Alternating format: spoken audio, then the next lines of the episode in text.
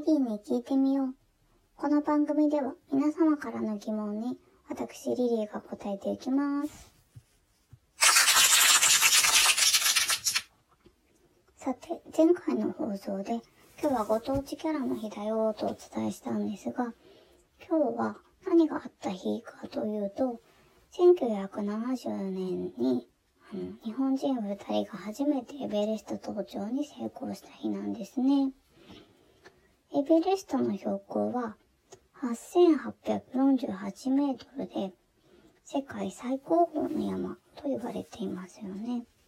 チョモランマとも呼ばれてます。この日本人2人が松浦照夫さんという方と上村直美さんという方なんですね。松浦さん調べてみました。で、この登頂に成功した後しばらくして登山から退いてしまうんですよね。で、91年には屋久島へ単身で渡り、陶芸に打ち込みます。それを、その作品を売って、得たお金で、エベレストのあるネパールに学校へ、あの、奨学金を送る活動を行った方ですね。上村さんの方は聞いたことある方もいるかもしれませんね。松浦さんより7歳年下の方です。登山家であり冒険家でありましたね。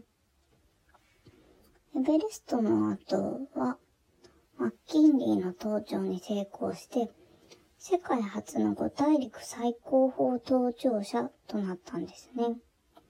この時、上村さん29歳。いですね。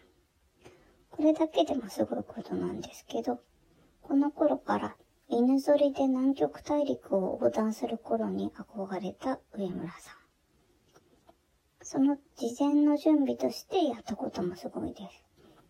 北海道の稚内から、あの一番北の稚内から、九州鹿児島までを徒歩で、徒歩で51日間で横断しました。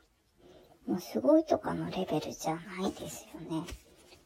普通に歩いてよ、あの、日本列島を渡ってらっしゃいますからね。その後ね、南極で、あの、探検が認められなくて、グリーンランドへと向かいます。まあ、日本人と結婚したりした後、今度は北極圏1万2000キロの犬ぞり単独港に向かい、まあそれに成功するわけですよね。その後も冒険登頂と続けた43歳の誕生日に、マッキンリーに登頂したって、着きましたってことを告げて、消息を絶ってしまうんですよ。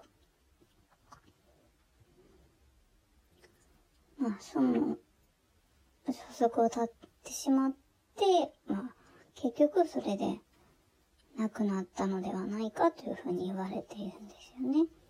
で、今は兵庫県に、その、と起点してというか、上村直美冒険館というのがあり、また上村直美冒険賞というのもできていますね。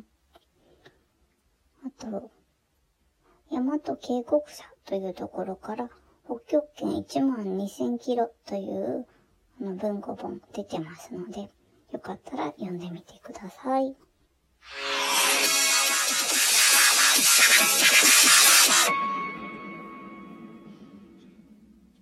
今回はちょっと変わったスタイルでお届けいたしました。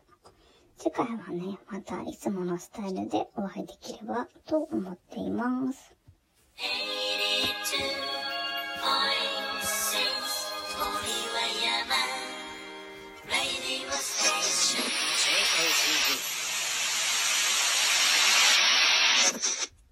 リリーに聞いてみよう。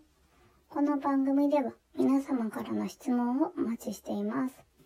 自粛期間中の相談や自慢、家の中にある疑問、宇宙のような壮大なハテナまで何でもお寄せください。